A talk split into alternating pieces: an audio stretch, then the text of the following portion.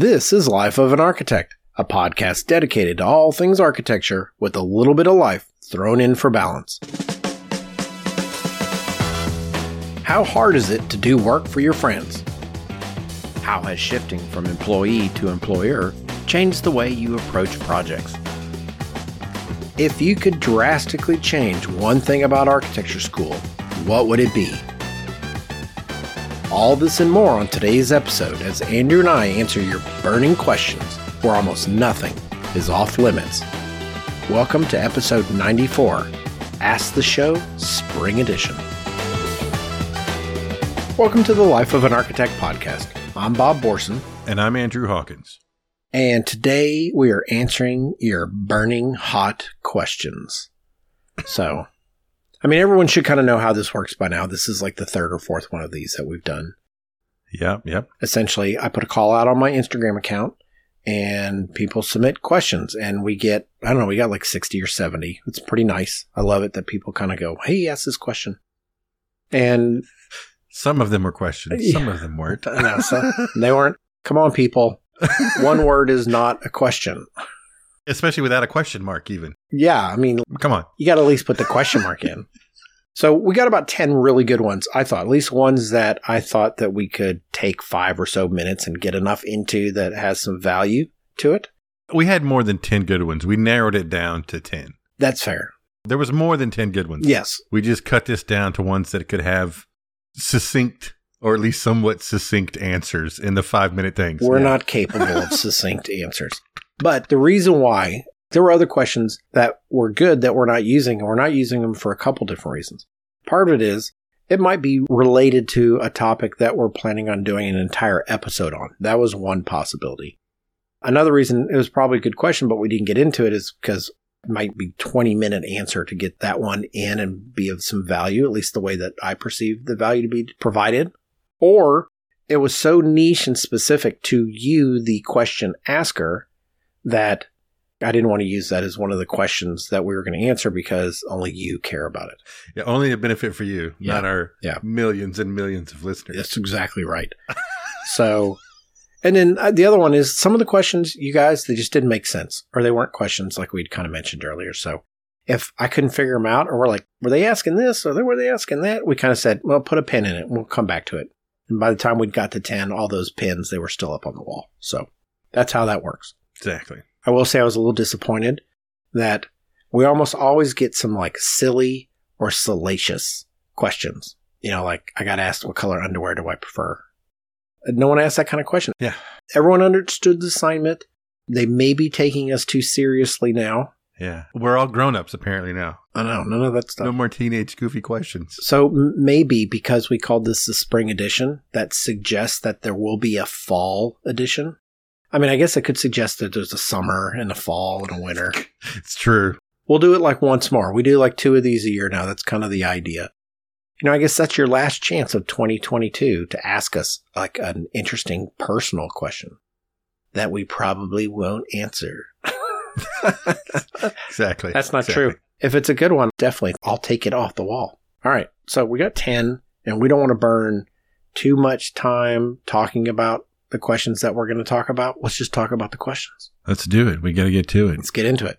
Okay. So the first question we're going to get to today, I'm not going to say question number two and question because I didn't number them and I'm not going to remember what question we're on. So the first question. Well, then we may not get to all 10. So you're going to get just... the first and the next and then the last, right? So that's how that's going to work, people. Oh, here's the other thing I should say real quick in case you didn't know. If you submit a question and we answer it when we write up the show notes for the episode, not only do we give you credit, I'll put a link back to your Instagram account.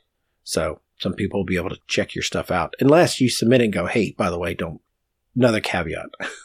if you have a private account, I'll say who you are, but I won't link to it because people don't want to click on it and go private because I've told you before, if you have, and this is for anyone, I don't follow people back if they have a private account because I'm not asking to be let into your secret world. There's something about that I don't know that doesn't make me comfortable. Right? the inner sanctum. Yeah. Uh-huh. If your account is public and I go, oh, check it out, we engage. I'm like, I mean, I'll follow you back because I feel like we got something, right? But if I click on it and it says private, uh uh-uh, I'm out. It's not going to happen. I don't want to be a creepy guy. Interesting. Yeah, I know. But I got you. Yeah, it's. I don't think it's unreasonable, but first question comes from Eric Rengel at Eric Rengel. So hopefully I pronounced these names correctly. But his question is, what are the difficulties when doing work for your friends? And you and I had a brief chat about this before. We're talking about it right now, and we kind of looked at it differently because I looked at it as in like your friend hires you and things don't go well, and how does that put a strain on your relationship? That's how I read it. Yeah, yeah. But that's not how you read it.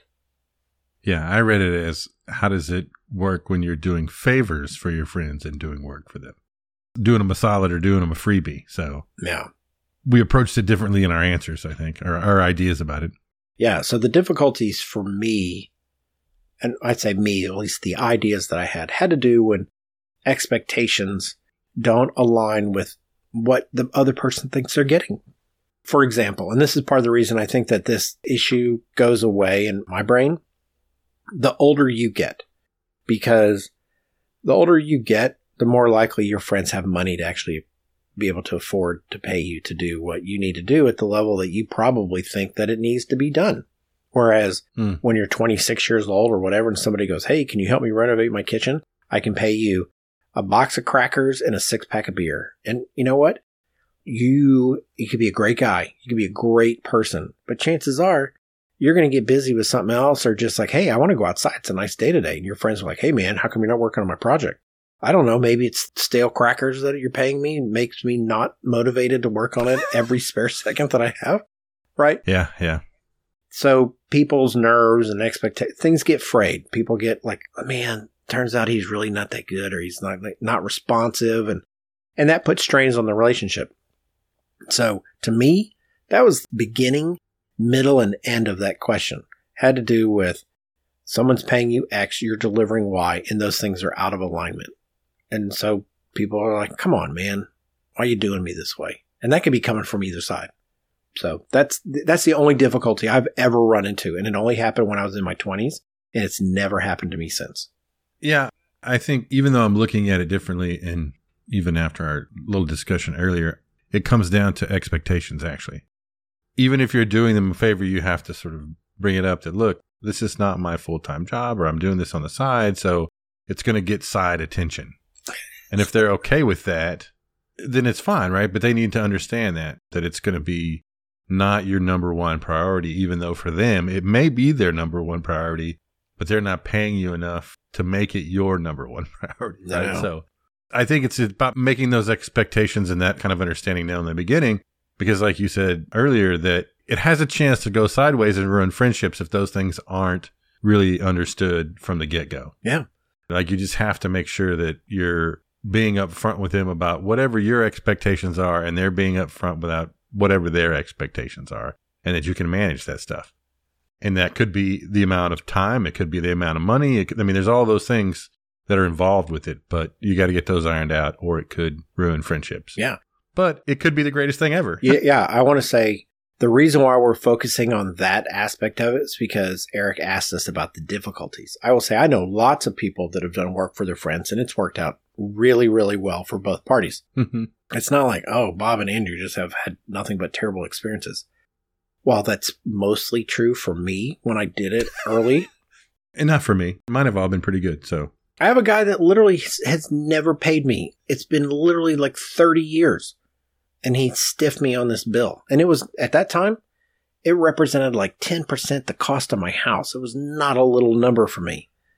And, you know, and so I, I just looked at it differently. I went, guess what? I'm not friends with that person anymore. So I'm well aware that what I did and what I felt like I gave up and how little I was asking in return to him just to go, well, you know, don't do this and don't do this. I'll pay you eventually. And then he never paid me. Right. Even though he said, I will pay you and he just never did it. And I didn't ever like put hardcore paperwork in place. I didn't come after him. hmm Right. Cause it just, it wasn't that sort of thing. So yes, there are difficulties and it normally has to do when the two parties' expectations are not in alignment with one another. And what happens is you're not friends anymore.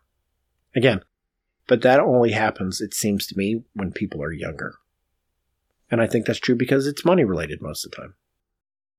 All right, so hopefully we did you a solid, Eric, by answering your question. okay, Maybe, maybe. let's go on to the next one. I'm not going to say this one correctly, but it's at Wilsky or Will Sky, but it's W I L S K Y Y. You know, it's got some of the Instagram, like spelling Bob with eight B's on the end kind of thing. Yeah, yeah. I was gonna go with Sky, Will Sky, Will but I don't know. All right. Well, her question, if I remember I'm pretty sure it's a she. What assignments do new graduates get in their first year of work at small and large firms? So I asked this question to Miranda, the young woman who sits in front of me in my office who works on my projects. And she goes, Ooh, that's a really good question. What's the answer? Yeah, that's my thing about it. It's a really tough question. It's a good one, but it's a difficult one to answer. What makes it hard is it's at small and large. Because, you know, if you just said, I mean, you can still answer the question, but it's not the same answer if you're at small or if you're at a large. So I can tell you when I had my own small firm, you did everything that everybody else did, pretty much. You drafted, you drew, you went to meetings, you did design work. Now, there were certain things that you didn't do as a new graduate, which is like billings and proposal writing and that kind of garbage. And there's things you did do that elder statesmen like myself no longer did, like go and field measure that house. There's certain things that, Yeah.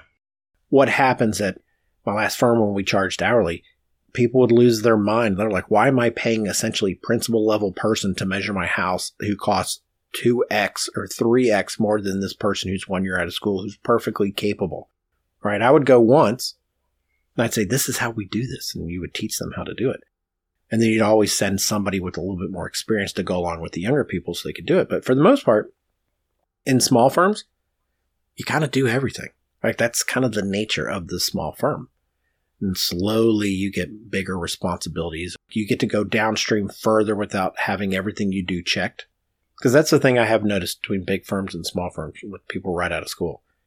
In small firms, my experience was we'd tell somebody, this is where I want you to be in a week.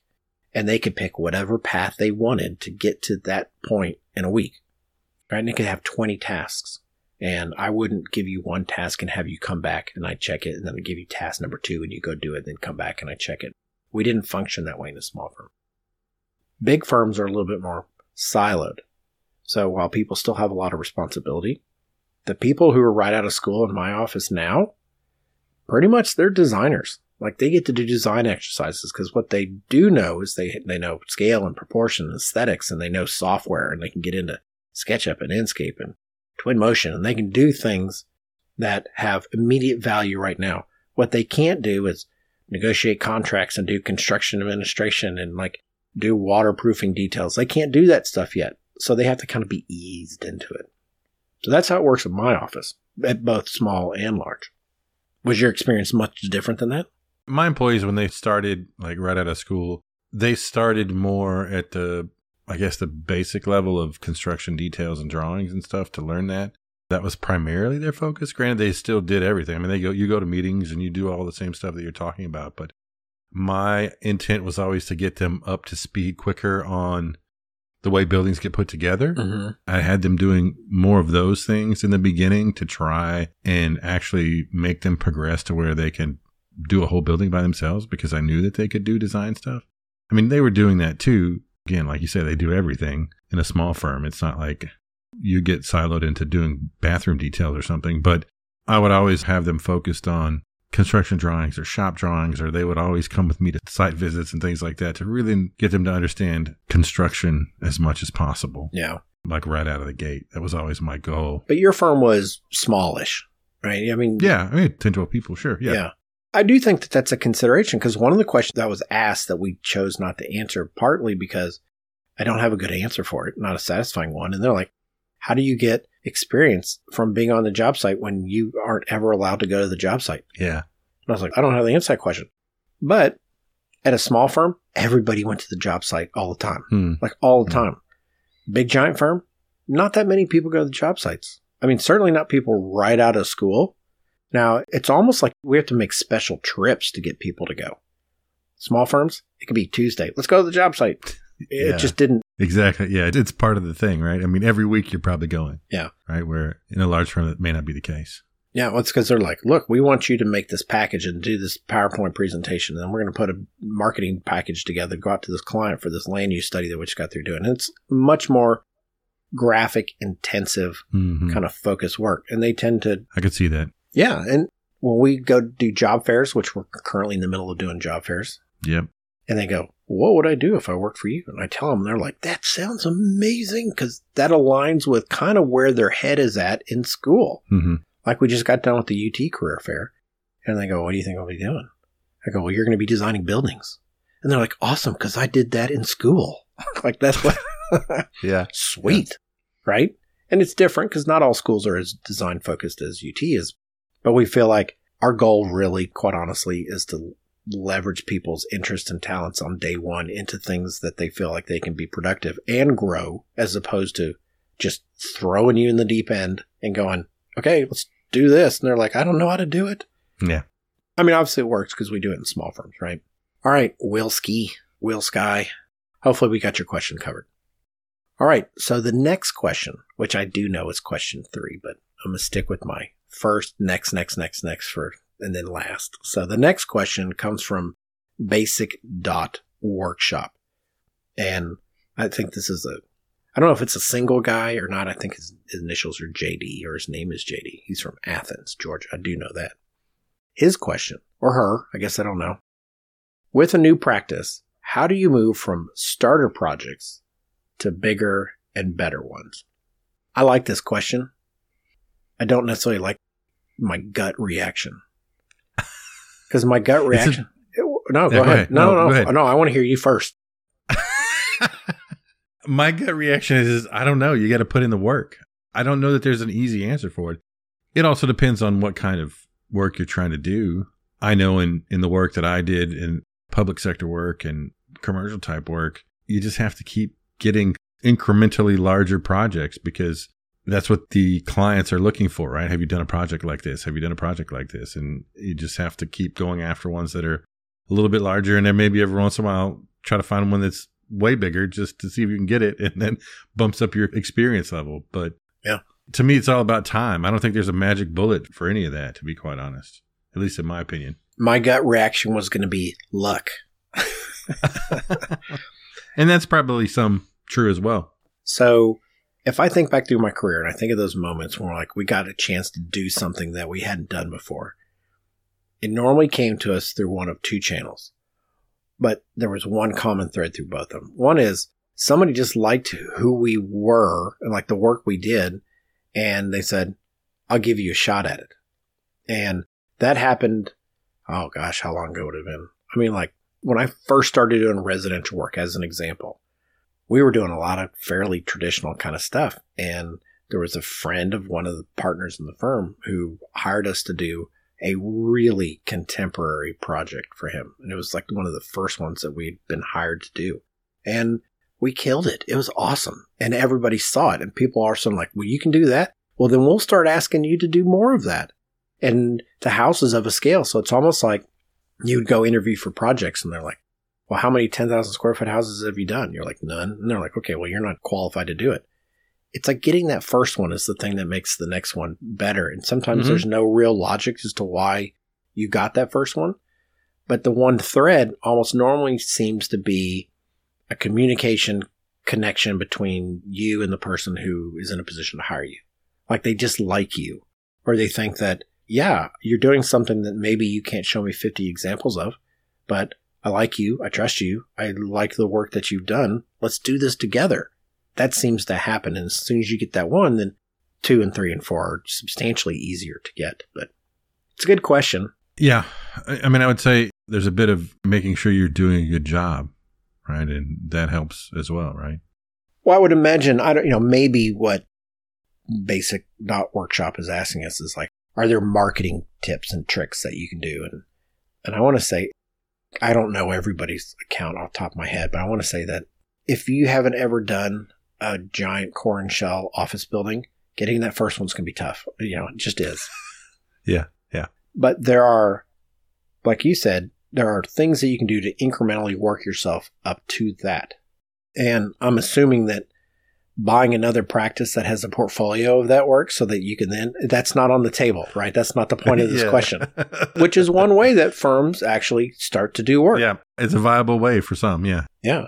Or they hire somebody who has work in their portfolio that they've done that you can say, well, Jill here has done these projects for the last five years. And here's some examples. It shows like what this firm can do for you, right? Even if it's work you did at other firms. I mean, that's part of the way that happens. Either you buy offices with portfolios or you hire individuals with portfolios that have that work. That's sometimes the easiest way to make that transition. Yeah, you made me think of one thing of actually if you're a smaller firm, sometimes teaming with a larger firm on a project and Yeah, being yeah. able to say you were part of this bigger project, even though you might not have to break down exactly what you did and maybe it wasn't as much as you weren't the whole project manager. That's another way to help increase your portfolio and, and have larger projects that you don't necessarily have to take on all by yourself, but that you have a part of. And so you can sell that perspective as well that you are capable of and have done larger scale projects. Yep. All right. Ready for the next one? Let's do it. All right, this comes from Millennial Archie Student. And their question was a very to the point. Best way to study architectural details. I'm curious. I want to hear your answer on this one. I think there's two things you need to do. I think you need to draw them, number one. Even if you don't know what you're drawing, you got to draw them. Like you need to look, just got to draw them. But the thing that makes that work is you then need to see them in the field. I think that's a huge, huge way because I still remember I have probably a dozen of these that I can think of, of things that I drew for years where I like clean outs when I first started doing residential work hmm and I had to draw cleanouts. Be honest with you, I didn't really know what, what they were. What that means? Yeah. What? What is that? Yeah, I mean, Okay. I mean, I kind of did, but I kind of didn't. And then I was on the job site once, and they were in the process of stalling it, and it was a straight line pipe that had like a U shape in it. And I was like, "What's the U for?" And they're like, "Oh, when you put the snake down, if you do this one, because the way it's curved, it'll send the snake into the house. But in this one, if you go on this side, it'll send it out to the street. So when you put this into the yard, you know based on which direction you want to go." And I went, "So that's why there's two, right? And that's Yeah. why the one that's going in the house is further." Like just being able to understand and see it executed is everything. And that's why when we were talking earlier about the value of going on job sites, I don't know if it's in a small firm, like everyone gets on the job site like quicker because we need people to have that understanding a lot faster because everybody has to do everything. Like you have to design it, draw it, detail it, do construction, like you have to do it all. Mhm. So you, you kind of have this trial by fire that happens. You know, and the downside is you're jack of all trades, master of none a lot of times. But what you do know is like it's a very steep learning curve. And when we do stuff in larger firms, a lot of times it takes a while for people to really understand why a thing is the way it is. Mike, um, one of the questions that I didn't answer that came in. So one of the questions we got, and I know we're hijacking millennial ARCA students' question a little bit. It was like, "Hey, are you as condescending in person to your employees as you are on your red lines?" Yeah, I saw that one. you know, and the truth is, is again, I ran some of these questions past Miranda as my litmus test. She's the one that's working through all those red lines that I know that he's kind of dialing in on. And uh, she goes, I would love to come on your show and answer that question. Right? Because they're not condescending. Like she's standing right next to me when I create most of them. And for her, it's like an active way of talking about it. So we talked about cabinet and how cabinets are built and how they're detailed and what styles are and what rails are and finding a way to develop some consistency as you're moving from room to room to room with the details that you have. And the depth and level of the red lines that I go through, it's not instruction like make this change. It's how does this process impact what you're doing? So it's teaching somebody how to build a clock when they want to know what time it is. That's what my red lines are for. And that I think is a very kind of small firm mentality, right? I think it also has a lot to do with delivery. I think if red lines are just handed off, I mean, we've had this conversation before, right? Yes. I just red line some stuff and dump it on your desk, then it does seem like condescending or jerky. But if if I sit down and I go over them with you and make you understand my comments, even if they're snarky, but it changes the whole value of that system. Yeah. I would say I think though for me, I agree that the thing is about construction to see details in construction. I think you can also nowadays I'm telling my students to look at it as many drawn architectural details as you can. Look up stuff. There's details everywhere that you can look up and find that information. And then draw it if you have to, even if you're just sketching it by hand, not drafting it or whatever, but draw it by hand because you can understand how those things go together somewhat, right? That I've got to draw this before I draw that, before I draw this, which sometimes helps you understand the sequence of operations for construction. But yeah, going to a job site and just being able to see how things get built. And maybe this goes to that question earlier that we didn't, we keep talking about these questions we didn't answer. But just go sit somewhere outside of a construction site and watch. It doesn't even have to be your project. I mean, is there one on the way home every day? Well, stop by there in your neighborhood. Walk over there and just look around. I mean, don't poke around and get on the job site, you know, get yourself in trouble, but you can stand outside the fence with a pair of binoculars or just, you know, your phone and do what you got to do. Yeah, until you get arrested. Hmm, this depends, but still, I think that's an easy way to do it is look at job sites, even if they're not your own, and watch those things happen. Hey, you know what I will say about job sites, and this is something that I just don't see happening, and I don't know if it's just a you didn't have that. Oh, wait, wait, I can do that kind of moment in your life. So I used to go by job sites literally all the time. And people are like, how do you have time to do that? And I go, I do it because I drive to work at 645 in the morning and I drive by this job site for 45 minutes before I show up in the office. Like I, it's my time. I do it in the morning. I do it on my lunch break. I do it on the drive home. Mm-hmm. And of course, these were my projects, you know, like the projects that my firm was doing. So I could walk on site. They did know who I was, right? And I can look and familiarize and be there. If I went up to some of my employees now and I go, Hey, you know how we're doing this giant corn shell building? Have you said, Hey, this lunch break, can I go over there and walk around? Yeah, just you need to let Ted know. Okay. Nobody does that. Mm-hmm. And there's no reason why they can't do it. But just, Yeah.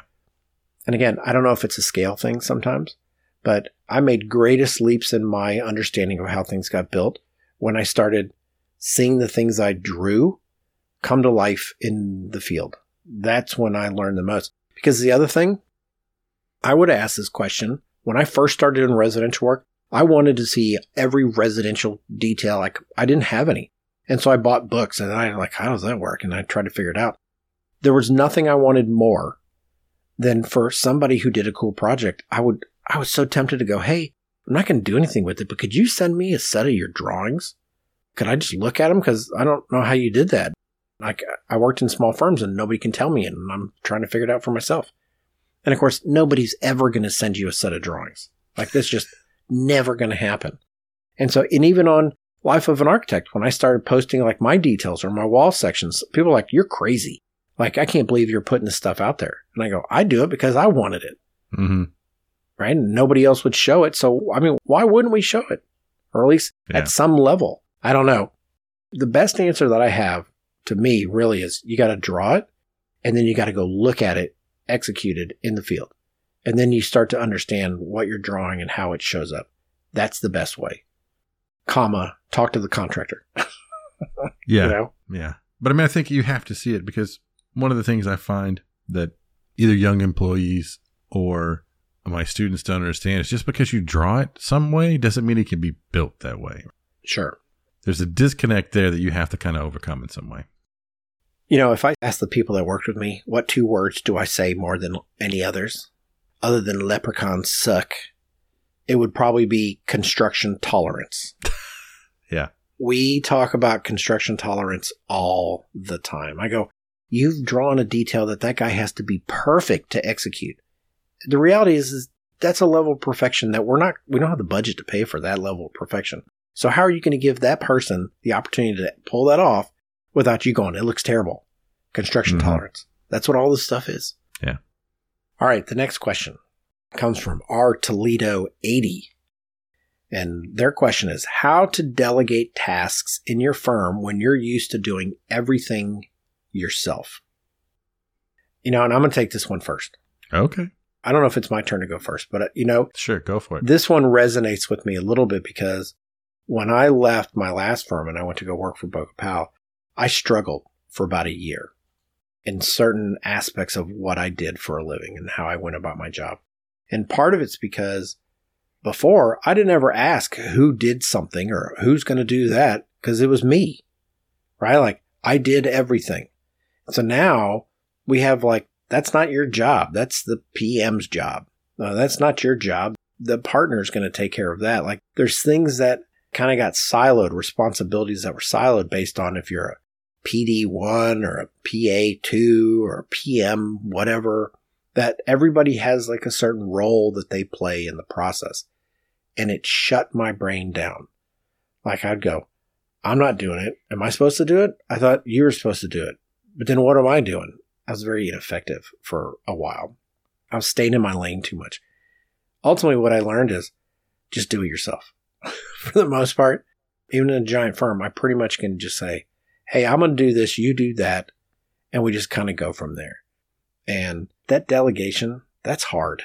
I think the only reason why I don't have a problem with it anymore is because like I've so leaned into this kind of teaching professorial kind of role that I have to where I like designing stuff, but I get just as much joy out of putting somebody on a path, letting them design for a while, us getting together, reviewing it and saying, well, here's what I would have thought. And uh, what about this? And what about that? And then we massage it together and we make changes together and then they go back off and do it. I don't need to have ownership of everything that gets created now.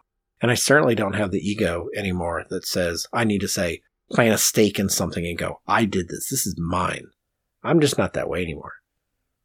I'm like, you did it. You can take 100% credit for this. Yeah. I can answer this question from the standpoint of when I took over my firm uh, or when I bought it, I bought it because the previous owner had suddenly died. But right after that, the other three people that worked there left. And so I was left doing everything on my own for probably almost two years. And whatever it was that had to be done, I was doing it. And so at a certain point, I was happy to give some of that stuff away, right? Because it was just like it was too much.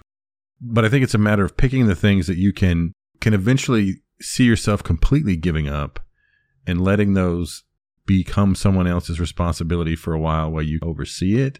Is to sort of slowly let go of it. And then at a certain point, it becomes easy to say, okay, well, I feel like you're capable of doing these things in the way that I would prefer them to be done and then you can move on to something else, the next task that you want to try to release that you're not doing.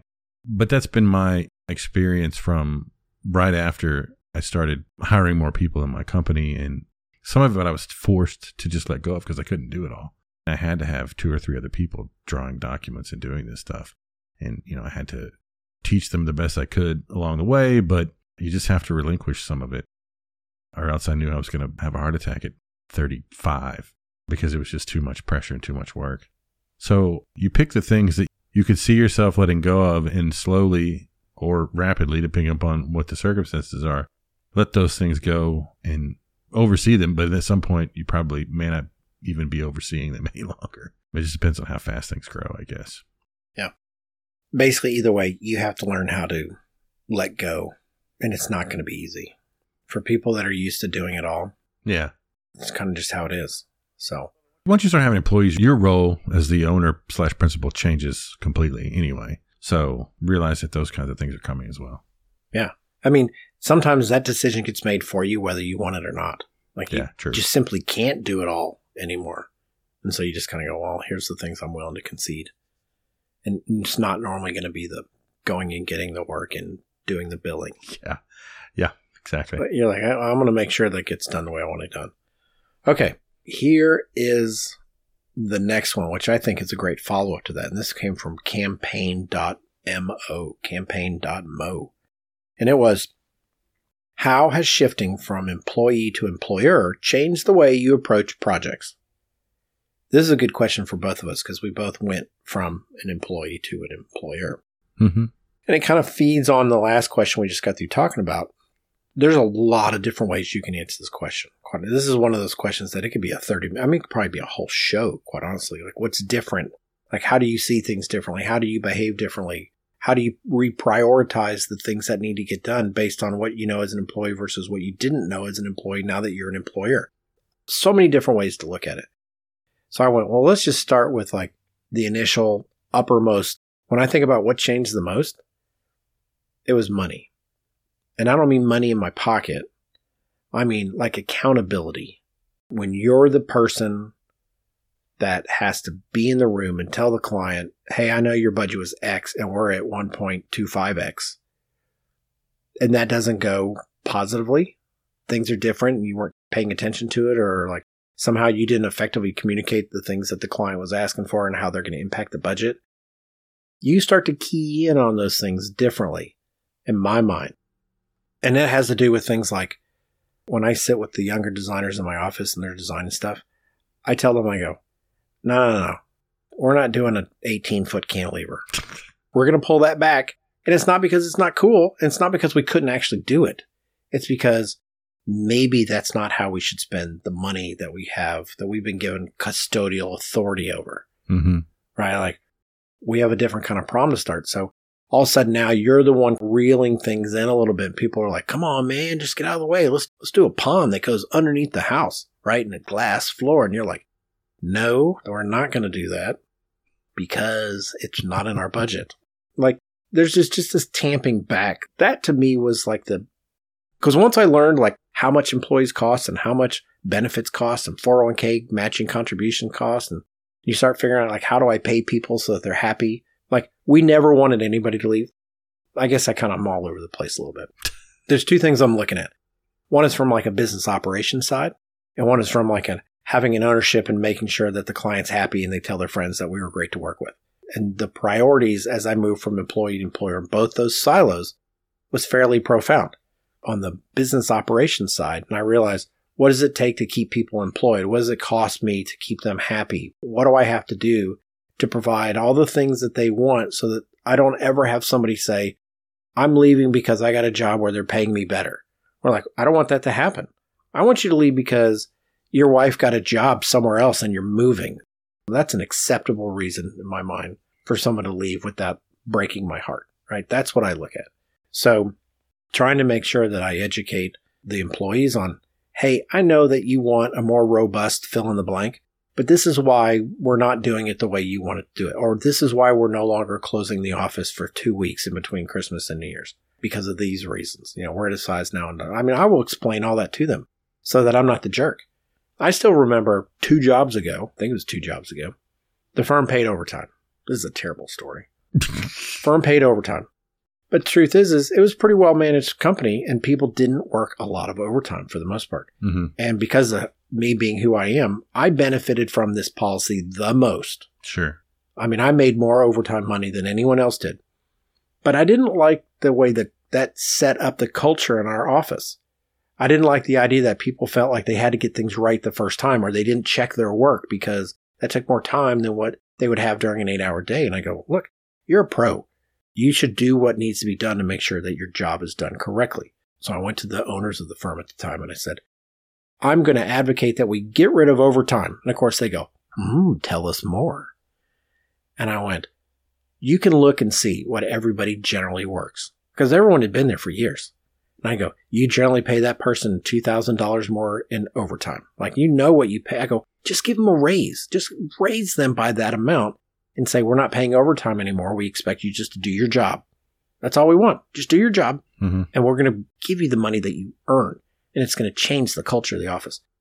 And so that lesson has stuck with me and it has to do with like transparency of how business runs from a financial standpoint. Then there's the, the design delivery side of it, the non-business silo.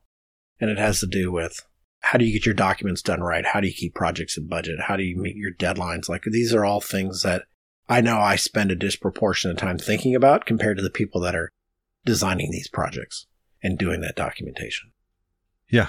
I think for me, I could sum it up maybe in one word in its responsibility.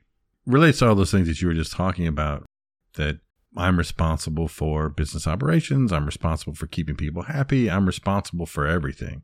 There's no more passing the buck because I'm where the buck stops as an employer now versus an employee. I don't have the liberty to say, well, somebody else is going to take care of that or somebody else is going to have to deal with that because it's not, it's me right? It all comes back to me as the employer.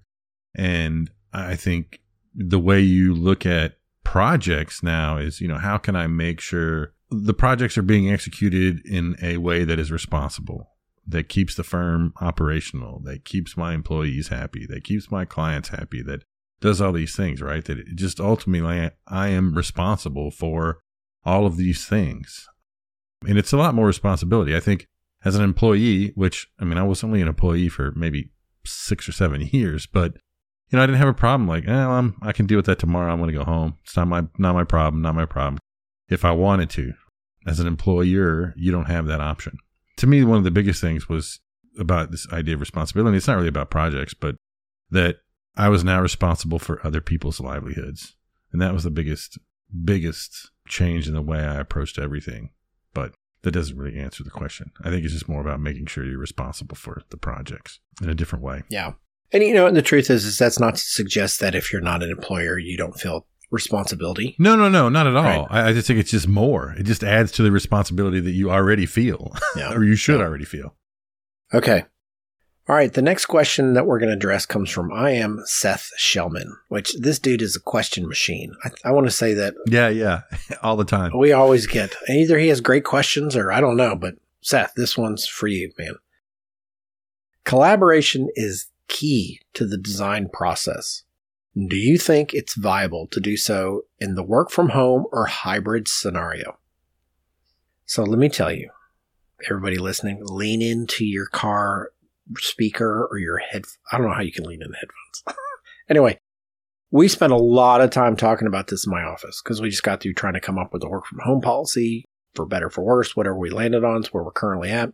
And one of the major considerations we talked to had to do with firm culture and collaboration. And not everybody agreed. In fact, I want to say that it was almost 50 50 split to extreme measures. One group was like, nope, you can't do any of this if you're not in person working with one another. I felt like collaboration was impossible if you're not in person. Then the other faction would kind of go, well, we have remote offices. Like we work with the remote office all the time and we do teams and we did all this. I'm like, we have all these tools that are put in place specifically so that we can communicate remotely. And we're not willing to concede that we're incapable of doing that. So how is it that we can't manage to find some levels to collaborate in a work from home or hybrid scenario? Can I ask a quick question? Yes. Was that a divide by age or no? Oh, it's 100% by age. Okay. Yeah. That's what I would have figured. I was just curious. Uh, for sure. For sure, it was divided by age. Okay. You know, so here's the consideration. If I take Seth's question, face value, work from home or hybrid, in my mind, work from home is you're working not in that office, period. Mm-hmm. And hybrid is you're spending some time at home and some time in the office. I'm not down for the complete 100% work from home situation. I wouldn't want my firm to be that way, and I wouldn't want to be that way, quite honestly. And it's not because I feel like we couldn't collaborate, but I 100% know that the way I work would not work out well if I didn't have the ability to sit with somebody and body language our conversation. And I draw a lot and it's really hard to do that digitally.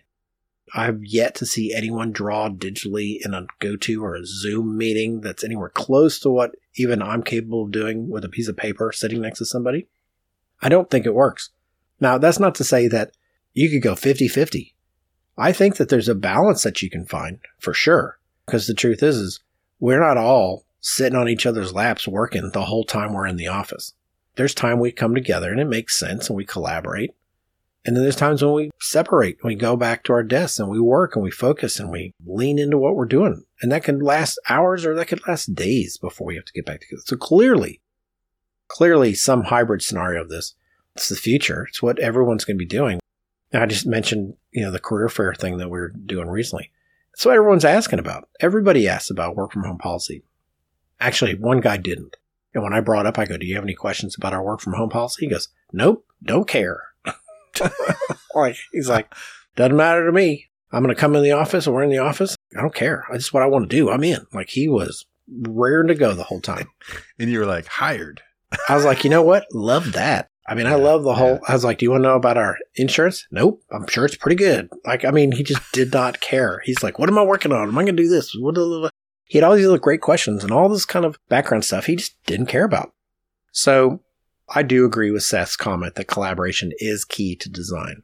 But design does not make up a huge percentage of what the people in my office do. If I have 100 people in the Dallas office, if I take out construction administration, if I take out project managers, if I take out some percentage of the time that the project architects, because we still maintain that project architects who draw details need to have some design, they need to think about it, like it needs to be part of what they do. I don't have a huge number of pure designers in the office. So we're not even talking about a huge percentage of the office. Certainly not talking about a huge percentage of the time, like that people put on their timesheets. It's not dedicated to the pure act of design. So this question is a little neutered right out of the gate for me, to be honest. But again, if I just look at it and say, all right, if you are designing and we acknowledge that collaboration is key, can you pull that off in a hybrid or a pure work from home scenario? And I go, yes to the hybrid, no to the pure 100% work from home. And maybe I was looking at this again a different way because when he says design, I would almost just replace that with architecture. Architecture is collaborative not just design, but every part of architecture is pretty collaborative. I do agree that I don't think that there's any way a 100% work from home situation could be as collaborative. I'm not saying it couldn't be collaborative. I just don't think it sets up the same level of understanding and knowledge and communication and sharing that happens in an in person environment. Mm-hmm. There's evidence of that I can just tell you that that there's evidence of that over the past year and a half of completely 100% online schooling that I have teaching third year students or students whose first year and a half of their master's program was all online that they don't have the same level of understanding of things. It just it doesn't work that way. And I think that's field related. I, Wait, hold on. I want to add something to that because I think it's important. Because we talked earlier about the distinction being age related and that the older folks seem to not want to do work from home and the younger people do. Mm-hmm. But your example just pointed out that these third year students are clearly young folks. Yeah. And we're saying, we're telling you that it's not working for you, the person that wants it the most. Like you want Yeah. this, and we're telling you that it's not to your benefit because you're seeing it. Yeah. At least a purely situation. I mean, I think, like you said, though, I think it's highly probable. I mean, in reality, in every office, there's those times where you have to come together and communicate about projects.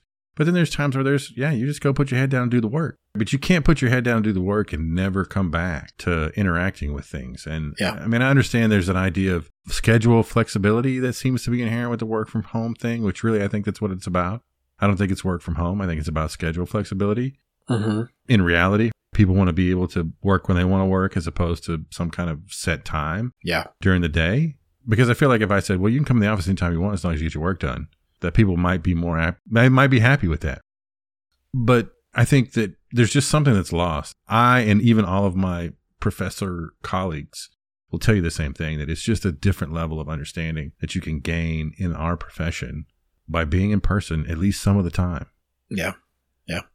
I mean, I kind of think I don't want my doctors to learn medicine in a work from home scenario. You know, that's not something I would want. I kind of want them to be hands on and, and see things. So I, I just feel like we're the same way in a certain sense. You got to come together and talk about things because there's just a certain amount of idea exchange that can only happen in person to a certain level. Yeah. You know, I was thinking about the idea like you when you pin stuff on the wall, or even if I have a table full of drawings, I can look at what I want to look at. Right? I can I can reach over and I can move something to move it where I want to see it, regardless of what someone else wants to look at. hmm As opposed to if we're doing things digitally, I have to like puppeteer you into putting the thing I want on the screen in order for me to see what I want to see. And then go, okay, now move that off and put this other thing on Yeah. but then flip the other thing back on. Like I, I want to look at the two. Yeah. It doesn't work as well. It's not. If nothing else, say you're that person that thinks we're just complete full of garbage on this. it's not as efficient for sure, right? Yeah. Even if we say, all right, let's not talk about whether or not it's as effective. It's definitely not as efficient. So, and I go, well, that's a negative. Like we're already down, so that makes me go, it's not as great. It's not as good. Yeah. But I think a hybrid is possible. I think a purely work from home is not. Oh yeah. Oh yeah. I bet you could do at least 50-50 work from home, work in the office and have success, I think. Oh, yeah. I would say even more than that. Settle down. Let's It's 50 50 for starters. What is that? What is 80%? 80%. I don't, I don't know about that. In the office one day, at home four. I would still be able to think could probably work. It wouldn't work for me. I couldn't do 80 20. Maybe the people that work for me could, but I would have to say, okay, you're in the office on this day and your office that day because I need your 20% of me is I'm I'm 80% with all of you, Yeah, right? I don't disagree with that, but I think it's possible. Yeah. Granted, it all depends on your position in the firm as well. Yeah. So, Grand Poobah is the title I want, but I'm not that. hmm. Nobody even knows what Grand Poobah is anymore. Do you know what that's from? yeah, I do. I do. Yeah. Give me it's the initials. ha- it's what your handle is on your website. it is. All right. Whatever. Yeah, I know. Nobody's ever acknowledged. So what we're referring to is if you go to the comment section, any comment I respond to, it has a tag next to it that identifies me really as the moderator. Yes. But I changed it from moderator to say Grand Poobah. And it said that it's been like that way for like 10 years. And for those of you that don't know, that's from the Flintstones, Yeah. Grand Poobah. I thought that was the greatest. okay, let's get one more question in Yeah. before we get into the would you rather. All right, so the next question, which we're going to make the last question, is from Nate Fenry. And Nate, I hope I got your name correctly pronounced here on the show. But Nate's question is if you could drastically change one thing about architecture school or licensing, what would it be? And I'm going to ignore the licensing part because it's really two questions, and this is one question per person the show. Because the licensing one is simplified, streamlined, less expensive, easier to like go through the process. Well, we had the show, right? We've talked about it before. Yeah, we got a whole show for it. So the drastic thing about architecture school that I would change, really, is that there appears to be a disconnect in what graduating architecture students think the real practice of architecture is going to be. And I don't know if that's just specific to the 15 schools that I deal with their graduates from. I don't believe that to be true. I'm willing to concede that there's some schools out there that are producing day one super performers. But it seems to me that a lot of students graduate and they don't really understand what we do for a living. And I used to say this, I still do actually, I said it today. I used to believe with absolute blind, whatever the phrase is. I believed it 100%. And it was, hey, the school I went to, it's design focused. Their premise is we're going to teach you how to do the things that the profession is not going to teach you how to do because this is a really, really hard school to get into. Like you've already demonstrated that you're really smart and that you're really a hard worker. We're not worried about you being able to figure out what side of the wall the vapor barrier goes on. You'll get that because inherently built into our process is like three years worth of internship. The profession's going to teach you how to do more of these hands on things. So we're going to teach you things that the profession is never going to teach you, like scale and proportion and color theory and critical thinking. These are the things that we're going to focus on, not how do I manage a project through the process? How do I put together a set of permit drawings? How do I keep water out of my building? How do I assemble in detail a steel truss connection to a concrete wall? These are not the things most schools focus on because they're like, yeah, you'll figure that stuff out. The industry has an obligation to teach you those things. That's why we have an internship. That's why we do three years of this. It's hands on active learning. So we're going to focus on the stuff they're not going to teach you. And I agree with that as a philosophy. I still think that there's some level of professional practice that should be amped up. Like just knowing what you're doing a little bit more, what to expect, so you don't have this, I don't know, this sounds like hyperbole, this heartbreak, you know, that comes out when you're like, wow, I thought I'd be doing this, or this is differently what I've spent my entire four plus two or five years of school doing. My experience in school, while it was great, it was awesome, never ever come close to recreating that in my professional life. Yeah, I agree. The reason I didn't have this on the list is because it's too hard of a question for me to answer. It's just one thing. It's just one thing, though. Yeah, but it's hard. For me, it would be a sense of practicality, maybe in professional practice ideas, because I do find it disconcerting that I have either fourth year students or graduate school students. I'm talking to them about, well, this is what you do in the profession, or this, this is how we would handle this, or this is what's going to happen. And they don't have any idea. This is the first time they've ever even heard something like that come out of anyone's mouth. And I'm not saying that our goal is to become a architecture school should become some kind of technical college where we're just producing people that can draft. It's not that sort of idea, but I think that somehow to insert some level of architecture profession understanding. I would agree. Yeah. Because I don't know what else to say. I, mean, I think it's great to play pie in the sky for a while and all that. And I don't think that that's something that should be taken away. But I think it's just that the fact that typically the current practices of architecture are often ignored. Yes, I agree.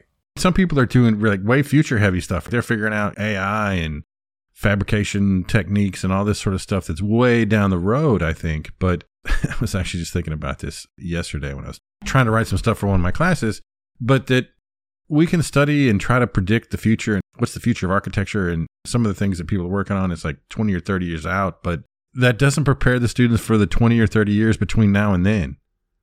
Right. And they come out and they're like, uh, well, I'm not crafting some sort of AI program that's going to make this building Yeah. design and function and whatever. And that's not how it works. But you know what? You could do this with something simple. If we say, look, we're not saying, like you pointed out, we're not saying the architecture school should be a technical school or tradecraft sort of thing. But I do think that they could shift the scales just slightly. For example, I know I was in school for a long time. I took a pottery class. It was one of my favorite classes. I loved it. Yeah. To this day, I still have some of the vessels I made sitting in the front of my house. was that the best use of three credit hours on my college experience? Yeah. Definitely not. Definitely not. I loved it. I loved it.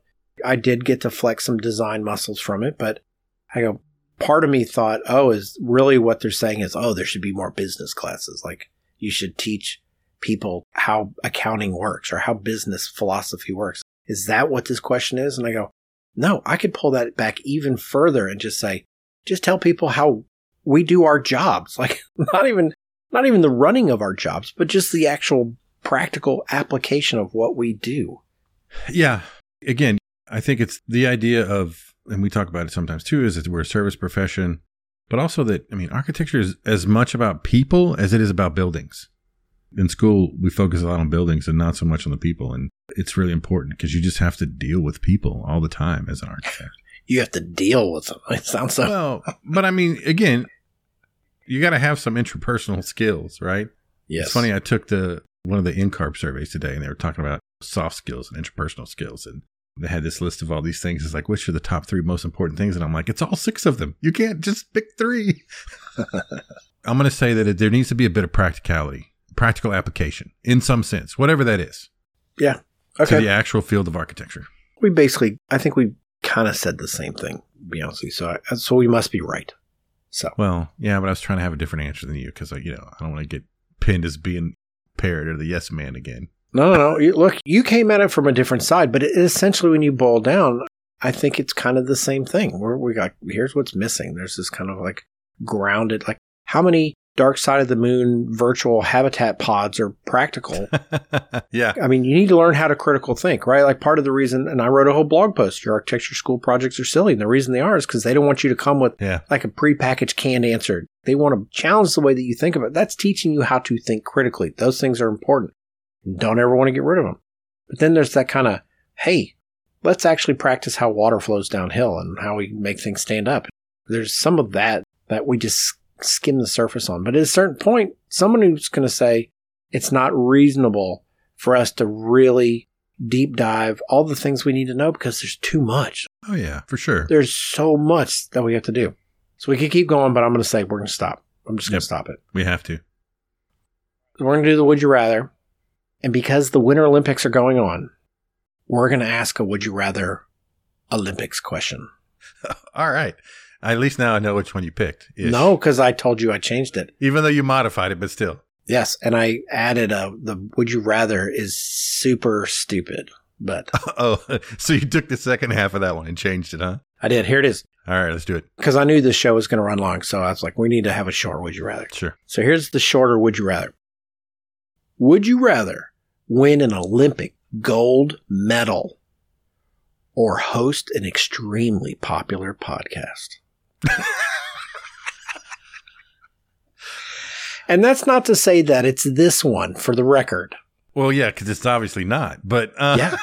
You could be on Joe. You could be Joe Rogan's sidekick or something. I was gonna say I would beat Roman Mars. Yeah, I don't know. Here's the reason why I put that on there. Here's why I think it's interesting. All right. So, I, when I think about Olympic medals, I mean, gold is obviously the best. Well, yeah, Clearly, gold's the best, of course, right? right? It's that recognition that you're the best in the. Technically, you might not even be the best in the world. You just were the best in, in the world of the people that entered On that day. Yep. on that day, right? And look, I'm not trash talking these people that got gold medals, right? But that's like this moment. Like this moment is yours, right? That's pretty amazing. That's a singular moment that's amazing. And some folks are able to leverage that singular moment into whatever the rest of their life is going to be. Yeah. And I think that's kind of cool, right? I think most of these Olympic athletes, they go back to stocking shelves at Home Depot, like all the commercials tell us they do, right? Like, like at some point, you know what I'm talking about? yeah, yeah. We've seen know, the yeah, commercials. yeah. I I maybe it's disrespectful what I said.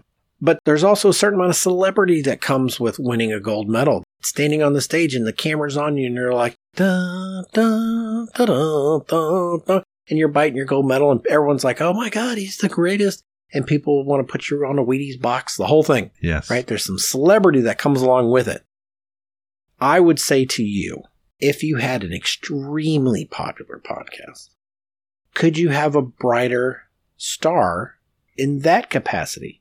Right? Because there's certainly some celebrity that comes along with it. There's certainly some financial gains that can come along with it. There's your ability to reach out and connect with maybe millions of people is a part of it Yeah. but it's got a shelf life that's far greater possibly than you're standing on the top platform with your gold medal. Yeah, that was going to be my comment about it. Is I actually I feel like the podcast sort of thing, at least right now, past decade or whatever you want to call it, it's got more longevity to it. Because I couldn't tell you, I might could name ten Olympians, but there's more than ten that have won gold medals in the past twenty years. So there are a lot of Olympians that nobody knows, Yeah. right? I mean, gold medal winners that it's like okay, Yeah, they were awesome, but their moment's gone. yeah, yeah. And even some of the ones that were really popular during that Olympics, they got all the press during the Olympics and da da da that I couldn't tell you who they were. I'm assuming, though, honestly, the same can be said of the podcast industry as well, right? I mean, of course, but Oh, for sure. I just, I don't know. There's a lure to the gold medals sitting in my living room just all the time. For the rest of your life, you have like the easiest conversation starter ever. I know, and that's kind of nice. And that's something that could essentially it could never be taken away from you. And you could say that at one point in time you're the best in the world or whatever. And that part really appeals to me as a competitive person, a former athletic person, and all those kinds of things. So, man, I think I would have to go with gold medal just from the fact that I would have a gold medal all the time and forever. I would go down in history as a gold medal winner. Whereas, you know, at some point in the future, podcasts may disappear, and at some point in the past, they weren't a thing either. But for the time being, the Olympics, it's always something. It's always there. All right. So I'm also going with the gold medal, which I think is the knee jerk reaction. But it's not for, I think there's a lot of things that are on par that maybe you don't initially think of that I just got through listing. But the two reasons I think I would go with the gold medal, it's the idea that at that moment, people recognize you as the best in the world. Mm-hmm. Now, somebody could say, I have the most popular podcast. I'm number one in the world in this podcast. And there's not that many people can do that. But I go, like the achievement, the idea that you work so hard Yeah. for this one moment and you execute it in that moment. I can't imagine what that would feel like. Yeah. Because I can tell you right now what it feels like to have uh, my level of extremely level podcast. It's kind of a grind. you know, I don't have that stand up adoration, right? I get made fun of more often than not in my own office. I know. And I was going to say, man, the number one podcast, it sounds like a lot of work. not that getting a, a gold medal is not, but like, I feel like after I had the gold medal, my work sort of goes downhill a little bit, right? Like, Like you're done. I'm done. if I can rest on those laurels, but if I'm the podcast person, it's like, well, I just got to go back and keep going and keep going and keep going, right? You got to keep Yeah. going. Yeah. Yes. Oh. So, but I, I like the idea of being able to go right now in this moment. I'm number one. Yeah. At one point in time, I was the best there ever was. Yes, that And you know what? That's yours forever. Right. That's an achievement that not that many people will ever have in their life. And I've got the hardware to prove it. That's the other thing to me. It's like I got the hardware to prove it. I don't think anybody's going to be sending me a gold microphone. I'm pretty sure that I would wear that gold medal. They're like, "Hey, did I did I happen to tell you back in 1986?" exactly. yeah, I got the gold medal right now. It's right here. I got the gold medal. yeah, it's always on me. Okay, so I'm going to say that was a good show. We answered not as many questions as we wanted. There's two that we left off. It breaks my heart because I really wanted those two. One of them you really wanted. You started the answering so much. I know. I started answering it and we were like, no, no, that's the wrong question. We, oh, I got to cut it out. So I'm going to call that a wrap. Thanks for being with us today for episode 94 Ask the Show, Spring Edition. Special thanks to our media partners, Building Design and Construction, for their ongoing support of the Life of an Architect podcast. Want to get every new episode automatically downloaded? Make sure to hit that follow or subscribe button on your podcast player of choice so you can get alerted every time we publish an unbelievably astounding new episode. While you're there, please consider giving us a comment, and I would greatly appreciate it if you would leave us a five gold star rating. To get even more content, head over to lifeofanarchitect.com for blog posts, links, and info about this awesome episode and all the website has to offer. You can even add your voice and join the conversation. Thank you so much for tuning in. Take it easy, everybody. Cheers.